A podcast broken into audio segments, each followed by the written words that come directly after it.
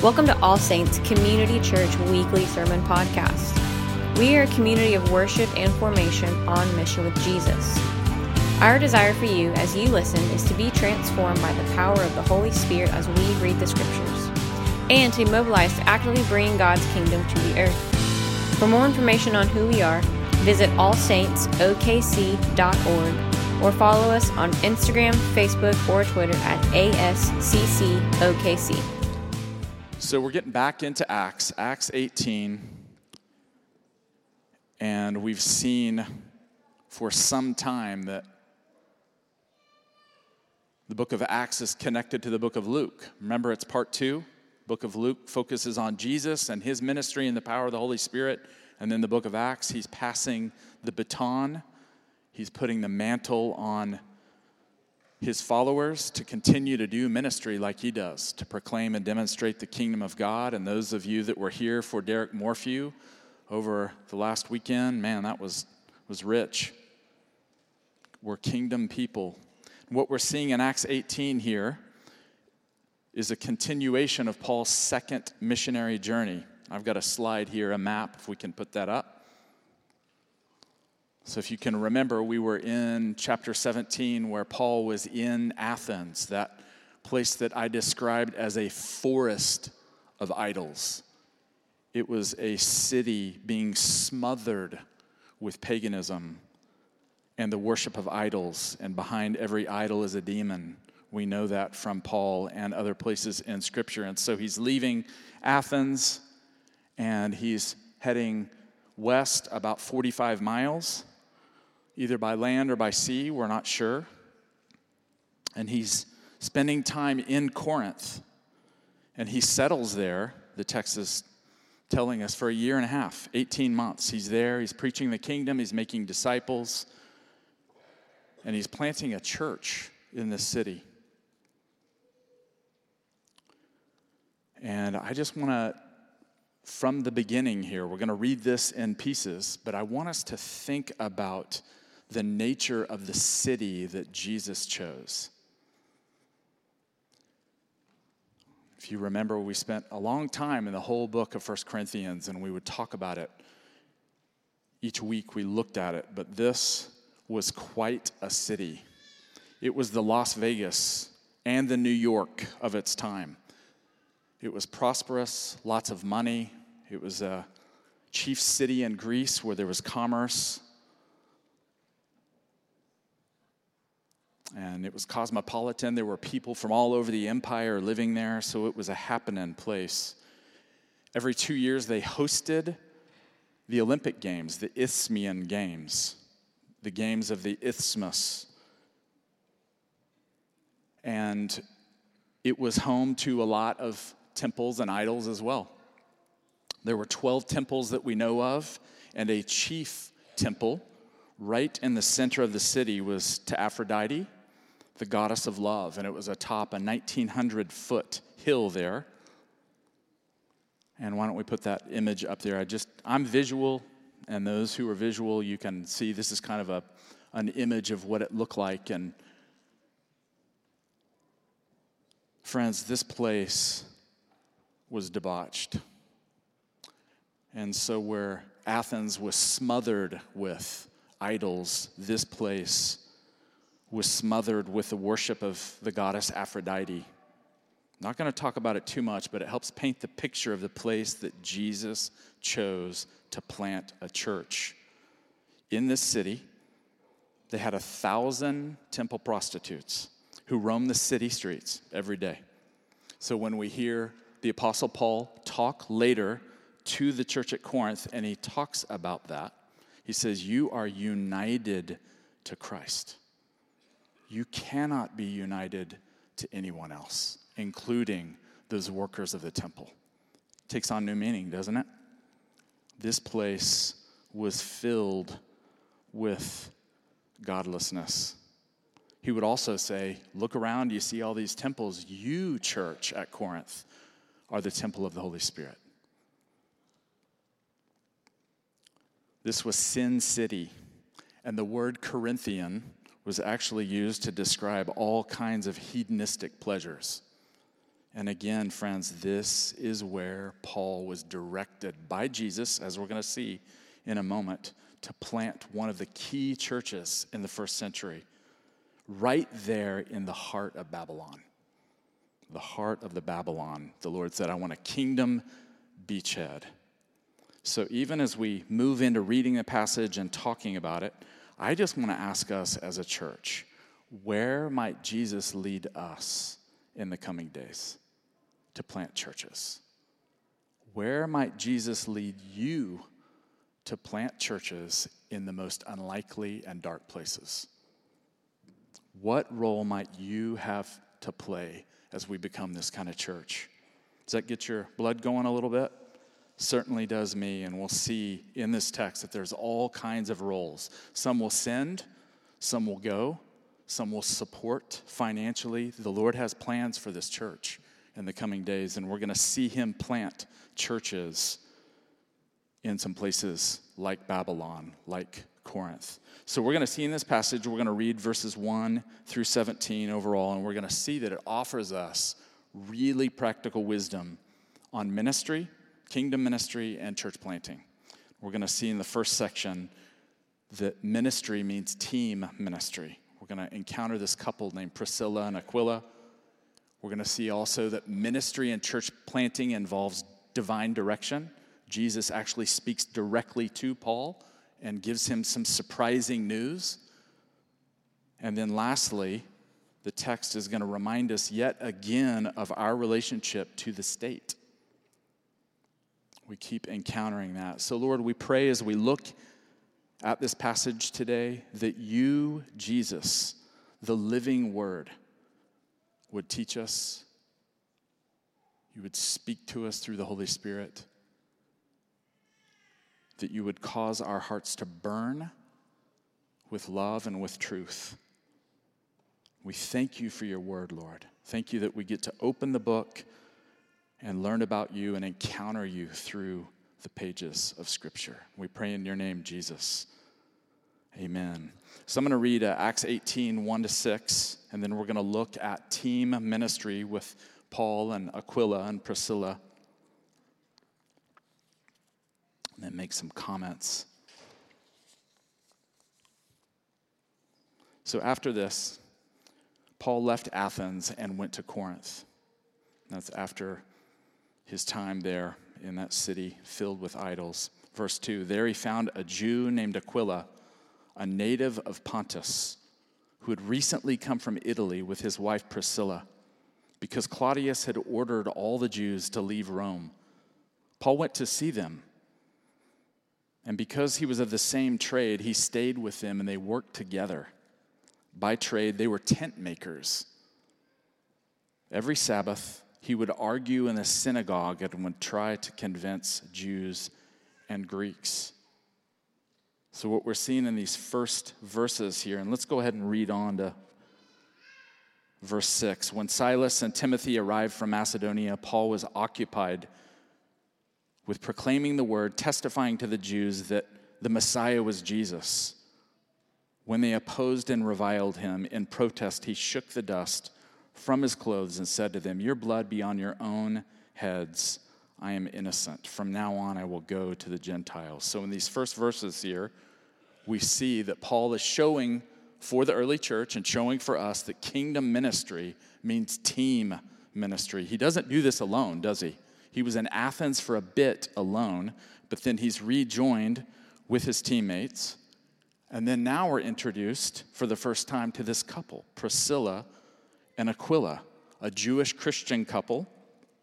And it's interesting, they're listed half a dozen times, and four out of those six times, Priscilla is listed first. We're not sure why that is. Maybe she had some kind of rank in culture so she was designated first. It could have been that maybe she was more prominent in the church. We're not sure. But nonetheless, this couple was a kingdom power couple together. What's funny is we don't encounter a lot of couples in Scripture, do we? Can you think of many in the New Testament? Anybody remember another one in Acts 5? Didn't go too well, did it? So would you rather be more like Ananias and Sapphira? lie to the Holy Spirit and end up in the grave, or Priscilla and Aquila. And so I think Holy Scripture is giving them to us as a model of a team. They themselves are a team, and then they become dear friends with Paul. And if you look at Paul's other, other letters, in Romans 16, he comments about these dear friends of his, and he says this about Aquila and Priscilla.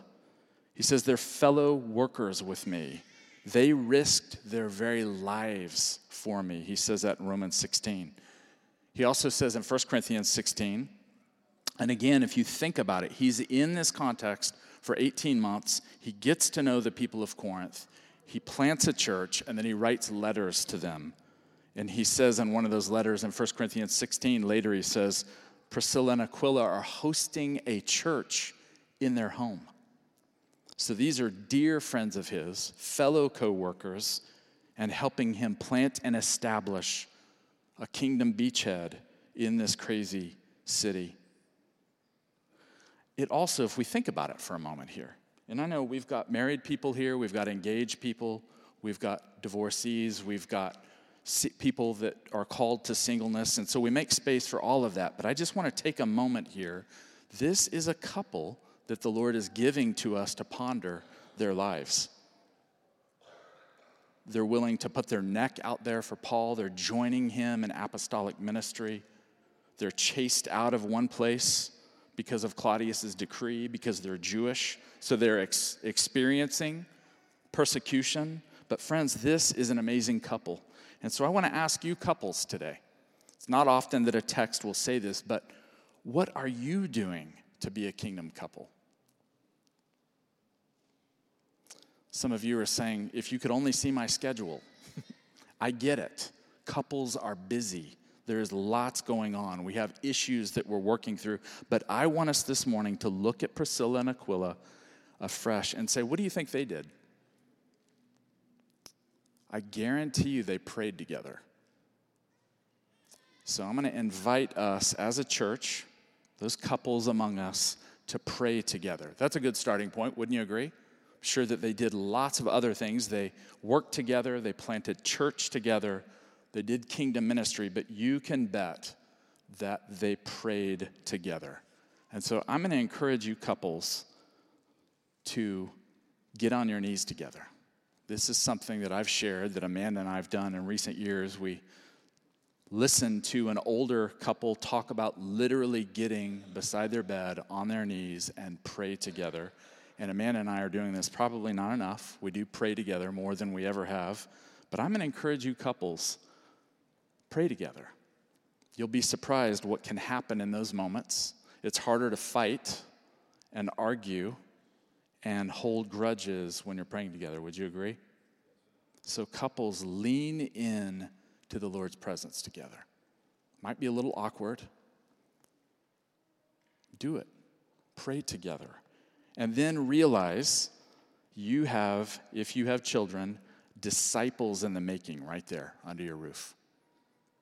We don't know if Priscilla and Aquila had kids. The text doesn't say, but if you have kids, these are your number one disciples that God's entrusted to you. I've heard people say they were called to the nations, but the Lord spoke to them and said, I'm called first and foremost to those kids on the swing set first. That's who you're called to disciple first. So, Aquila and Priscilla, the text says here that they practiced a trade. Verses 2 and 3. What is that trade? They're tent makers.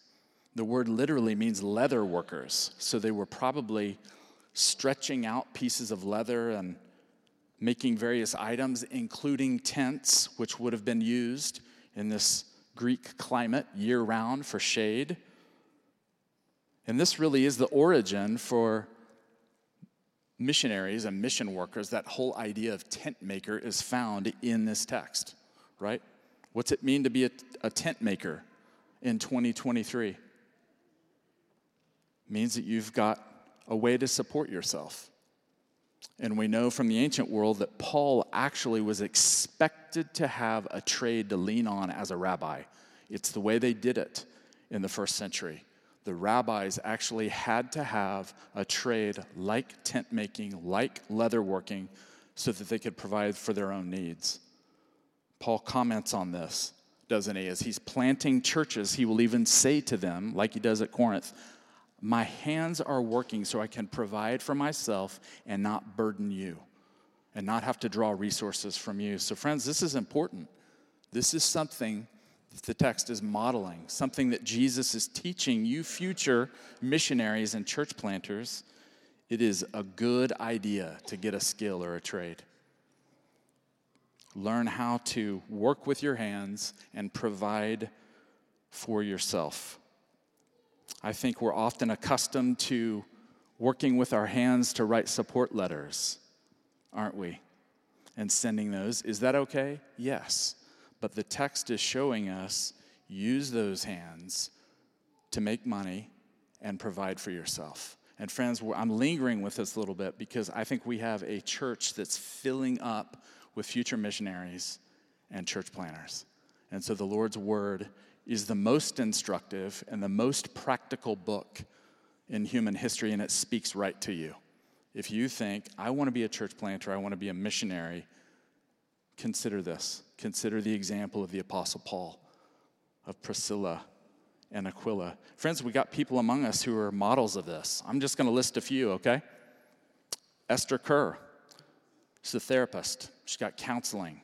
So, for some reason she had to rely on herself and not be a member of church staff, that is a skill, a trade that she's acquired along the way. Wallace, an internet provider, he has a company, and so he works for the church and in the church now, but he's had years of not doing that, serving as elder and an internet provider. Will Cotterill, who's new to the church, Will and Madeline, he's a graphic artist, right? He's got that in his back pocket to make money. So I want to encourage you how might Jesus train you and equip you for the coming days so that you can go anywhere he leads you and have resources? Amen? So, Paul, as was his regular practice, look at verse 4. He shares the message of Jesus with the Jews. He's trying to point to the scriptures and point to them and say, Jesus fulfills all of these promises. Jews, open your eyes and realize that he is the promised Messiah. And then Silas and Timothy join him in Corinth. And the text says here that Paul was devoting himself to the Word of God. He was absorbed with the Word of God and evangelizing and sharing the message of King Jesus. This is a heavy moment here. Look at verse 6. Paul is being opposed again. Keeps happening time and time again, doesn't it? Paul is at the synagogue. He's sharing the message of Jesus. He's pointing to the scriptures. He's saying, Can't you see that Christ was promised, and he came. He's the resurrected, ascended one. He's coming again. And look at verse 6. How do they respond? They oppose and revile him. And so this is a critical moment in the book of Acts. Paul's story. He shakes the dust off of his clothes, which was a Jewish practice. Shook every particle of dust off his clothing, and he says, I'm not going to have anything to do with you anymore. You're rejecting me. You're rejecting Jesus. And I'm moving on. And look what he says here. Like an Old Testament prophet, like the prophet Ezekiel, he said, Your blood is on your own heads. He's basically saying, and this is, this is heavy stuff, he's saying, You're killing yourselves. By rejecting Jesus, you're killing yourself. And I want you to realize that. So, your guilt is yours.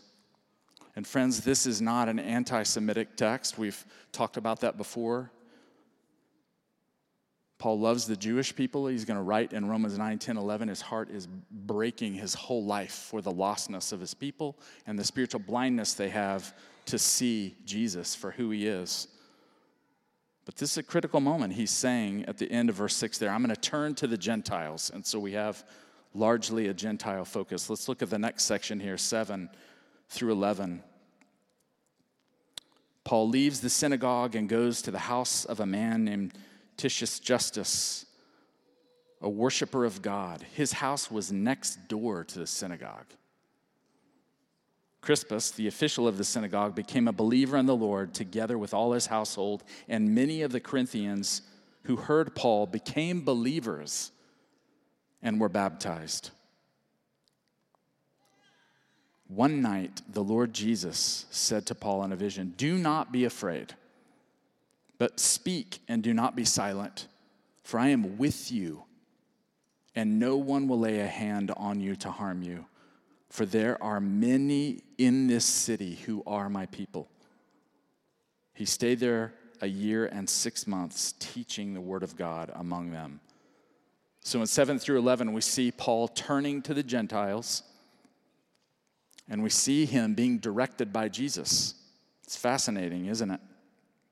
A little bit of humor here as well. He gets kicked out of the synagogue, he leaves the synagogue, and then what happens? He ends up in the house next to the synagogue. You're supposed to catch that, right? So one door closes, he's kicked out, and the Lord says, You know what? I'm going to save someone right next to the synagogue, and so you can set up shop there. So Paul leaves that. He's there. People are being converted. Jews are coming to Jesus. Gentiles, non Jews are coming to Jesus. Their whole households are being saved. That's another pattern we've seen in Acts, isn't it? Where one person in the family becomes a Christian, a follower of Jesus, and then the whole family follows and is baptized, becomes a part of the body of Christ. Look at verse 9. the Lord speaks to Paul in a vision.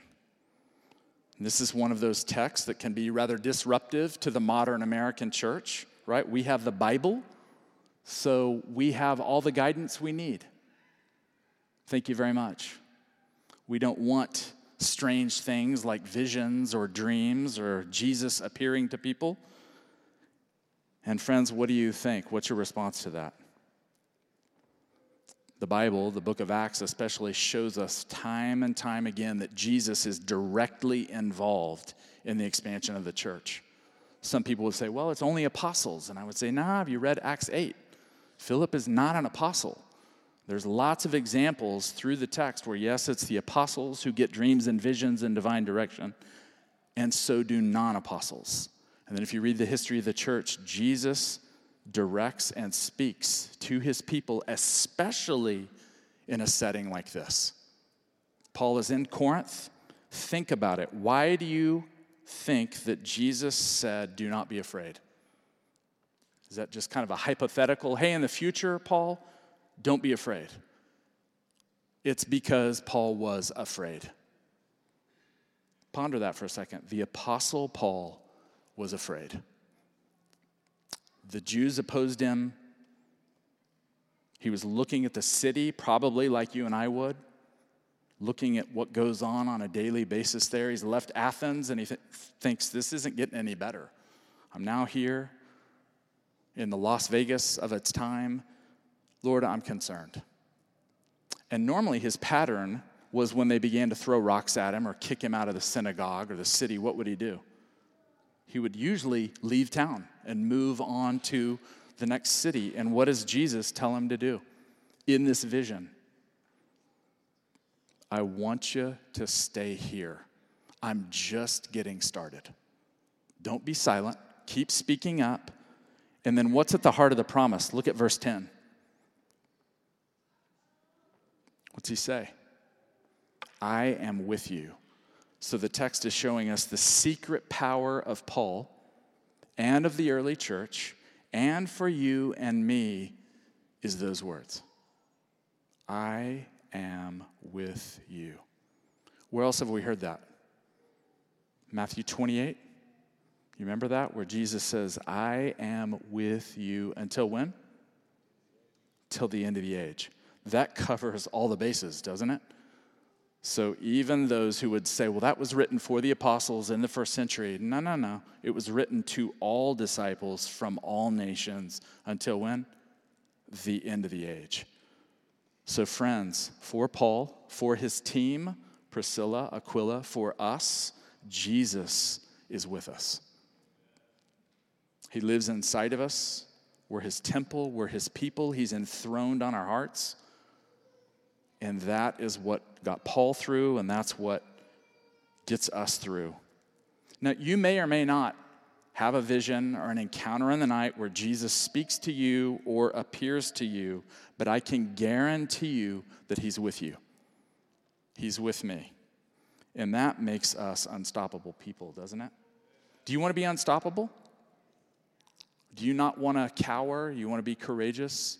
Do you want to keep going when it gets really difficult? And it will get difficult, right? Some of the older saints can look to the younger saints and say, hard times will come. You will want to give up. You will want to quit for various reasons. And this right here is why we don't give up. The Lord Jesus Christ is with you and in you and around you, and He has all you need. He will bring you through. His very presence. Friends, we're people of His presence. I can't leave this. This is the secret stuff right here. This is the power behind the church. We're people of His presence. Christ lives in you. If you're His follower, He takes up residence in you. You are crucified with Christ, like Joseph said last week. And it is no longer you who live, but Christ lives in you. Ponder that for a moment. Christ in you, the exalted, resurrected Lord of the universe living inside of you. And that's what he was reminding Paul in that moment. I'm with you, Paul. Don't give up. There are people in this crazy city that I've selected, and they're going to come to faith to me. John 10, he says, I have sheep that aren't of this fold. Well, this is one of those moments. Jesus had sheep in Corinth, and he was going to save them. Quickly here, we're going to have the Guam team come up and give us a report, and we're going to have ministry time. But I want to look at this because it's a message that keeps coming through the book of Acts over and over again the relationship between Christians and the government. Let's read this, verse 12. But when Gallio was proconsul of Achaia, the Jews made a united attack on Paul and brought him before the tribunal. They said, This man is persuading people to worship God in ways that are contrary to the law. Just as Paul was about to speak, Gallio said to the Jews, If it were a matter of crime or serious villainy, I would have justified I would be justified in accepting the complaint of you, Jews.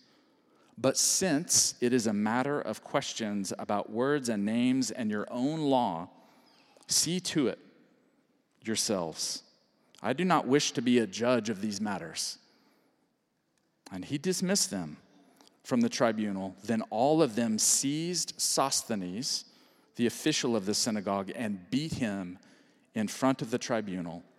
But Gallio paid no attention to any of these things. So, the point of this, friends, there's something in here. Paul is being vindicated by Roman law. We have some attorneys in here, got a judge in here. You perk up and listen to this stuff. This is ancient law here. And the point of it is, Paul was vindicated and protected by Roman law. And this really set the trajectory for Christians in the early empire. Basically, Gallio was saying, There's no crime here. There's no crime. What you're dealing with is kind of an intra religious issue. You guys are fighting among yourselves, that's okay, but I'm not weighing in on this. I'm going to let you work this out. And the people didn't like it, so they grabbed poor Sosthenes and started to beat him. And Gallio said, You guys are too much. I'm done for the day he leaves. That's what the text is showing us here. But, friends, in this, there is something for us to ponder. Bear with me a moment, okay? It's not boring details. This is important for the church right now. And so I want it to sink into your hearts. And I want to read something here from a, a commentator that was just opening my eyes this week to this. Listen to what he says. the Roman rulers tolerated Christianity because it is not overtly political in its goals. Rome changed its view later and persecuted Christians under Nero about 10 years later, not because they were a real threat to the state, but because their allegiance to God was seen as competition to their allegiance to Caesar. You hear that? This text is showing us here Paul stood before the Roman leader and he said, You're innocent, you're free to go because you're not acting politically.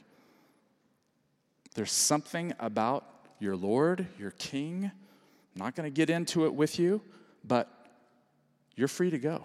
Friends, we are not first and foremost devoted to the state. And you're like, Brock, you're a broken record. I am because the Bible is. We saw it over and over again through the book of Revelation, the Word of God speaking directly to the church and saying, This is your standing in relation to the state, to the empire. This guy goes on to say this listen to this. This is a lesson for us today. One should not confuse congregation and country, they are not the same. Listen to this Christianity transcends the state. Do you hear that? Christianity, the Christian faith, transcends the state. Why? Because Christians come from every state, from every society, and most especially because Jesus is king over all those people. No matter which country we live in or what a country's style of government is. The bottom line is, friends, we're kingdom people. We are people of the kingdom. We love our country. I say it over and over again. I love the United States of America. I want to be biblically patriotic and committed to this place where we have freedom of religion. America is an amazing place to be, even in our incredible brokenness right now. Would you agree? Some of you young people need to realize this is a great place to be. Be thankful. Try living in a place where you can't speak up or you're hung in the this, you know, town center for mentioning the name Jesus. This is a great place to be. But friends, we're kingdom people, are we not? Our allegiance is not to any president or political cabinet or party, but to President Jesus. President Jesus, King Jesus. Now, if and when that becomes a threat to the state, so be it. But that is where our ultimate allegiance is. Amen? And I know we have people here across the gamut, across the spectrum of political conviction, and there's room for that here. Again, we love our country, but ultimate allegiance goes to the Lord Jesus. Amen? Because the truth is, these leaders come and go. And if you get too attached to one, they're gone in four years. They're gone in eight years at the most. These days, you get impeached, and who knows what's happening in the coming days. So do not attach yourself to any of these political leaders. They will disappoint you every time. Amen? Can I get an amen on that? They will let you down every time. Now, it doesn't mean that we're not you know, I read the news, I want to be involved, engaged locally, nationally, but friends, we are people of the kingdom of God. Jesus Christ is Lord, and He is Lord over your life and your money and your body, and you, if you're here at this local church, that's who you're following. Amen. Why don't we, you know what? I was going to have a stand. Let's have the Guam team come up. Started preaching a little bit. So, friends, this gives us a biblical vision of kingdom ministry, of church planting. And where did the Lord choose to plant this church? Right in the heart of Corinth. What Corinth might He lead us to in the coming days?